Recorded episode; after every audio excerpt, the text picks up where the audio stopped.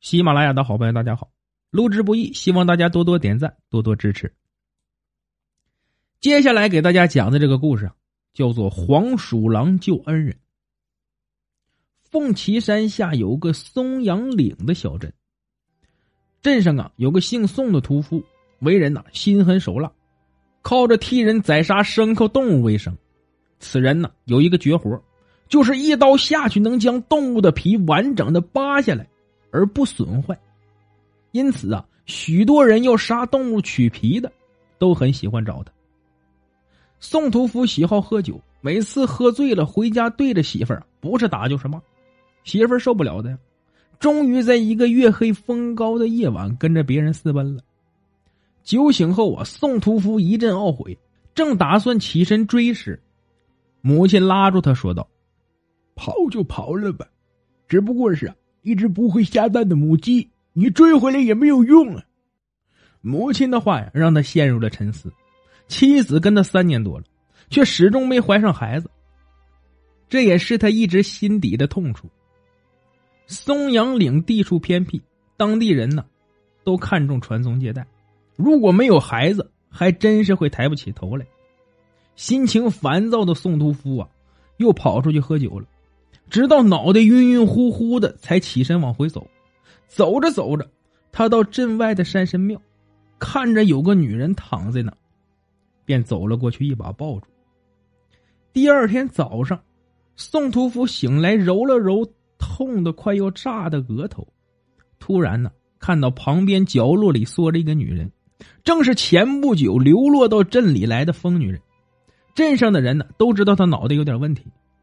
大家看他怪可怜的，便让他住在那座废弃的山神庙里，也经常会有好心人施舍些吃的穿的给他。女人看着宋屠夫的眼神啊，充满了恐惧。他的衣服已经被撕得破破烂烂，大片的春光啊一览无遗。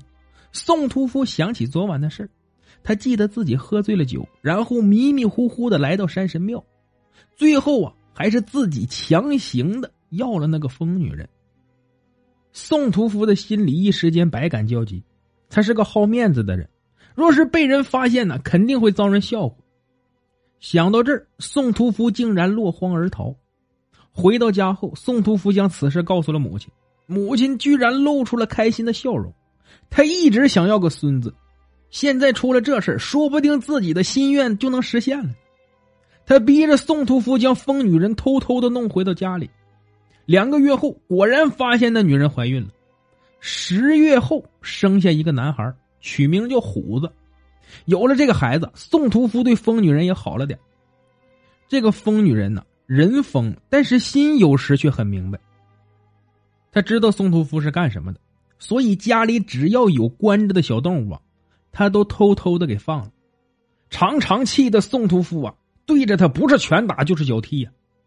一次，宋屠夫母亲发现家里的小鸡仔不见了好几只，宋屠夫四处翻找，结果在鸡棚旁的草堆里发现了一只大黄鼠狼，还有两只嗷嗷待哺的黄鼠狼幼崽。黄鼠狼喜好吃鸡，宋屠夫断定肯定是他们干的，一气之下打死了小黄鼠狼，把大的抓起来，钉到了树干上，一刀下去将黄鼠狼的皮呀整块扒下来。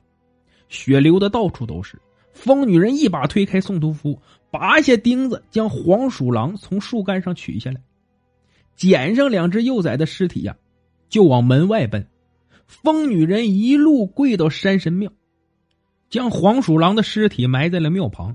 回去后，宋屠夫看到他回来了，抓起一根木棍子，对着他就是一顿海揍，然后将满身是血的他拖到了地窖关了起来。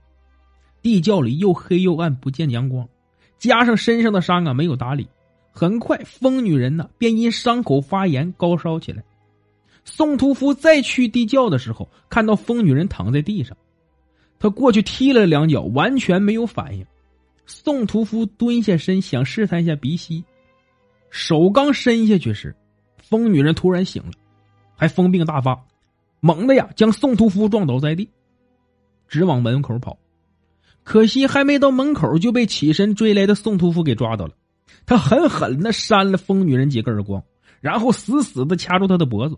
疯女人的眼珠啊越瞪越大，身体越来越软，眼看着就要倒下去的时候，突然宋屠夫的耳边响起了吱吱吱的声音，接着一个大黑影窜了过来，将宋屠夫整个人硬生生的给撞开。一只庞大的黄鼠狼立在疯女人的面前，龇牙咧嘴的对着宋屠夫。宋屠夫大惊啊！黄鼠狼猛地扑到宋屠夫身上，见哪咬哪呀，只咬得他滚在地上，痛苦的大叫，最后没了声音。黄鼠狼走向晕倒在地上的疯女人，温柔的用头在她身上蹭了蹭，就像是小猫见到主人一样。疯女人醒来后，发现脑子变得特别灵活。疯病呢，已经全好了。他看了看四周，发现不远处的宋屠夫躺在地上，看样子啊是已经死了。他的身上啊一片血肉模糊，连皮呀都看不清了，活脱脱的像是被扒掉了皮的动物一样。宋屠夫的母亲看到儿子惨死，哭得晕死了过去。醒来后啊，变得神志不清了。疯女人叹了口气说。唉还是举头三尺有神明，善有善报，恶有恶报。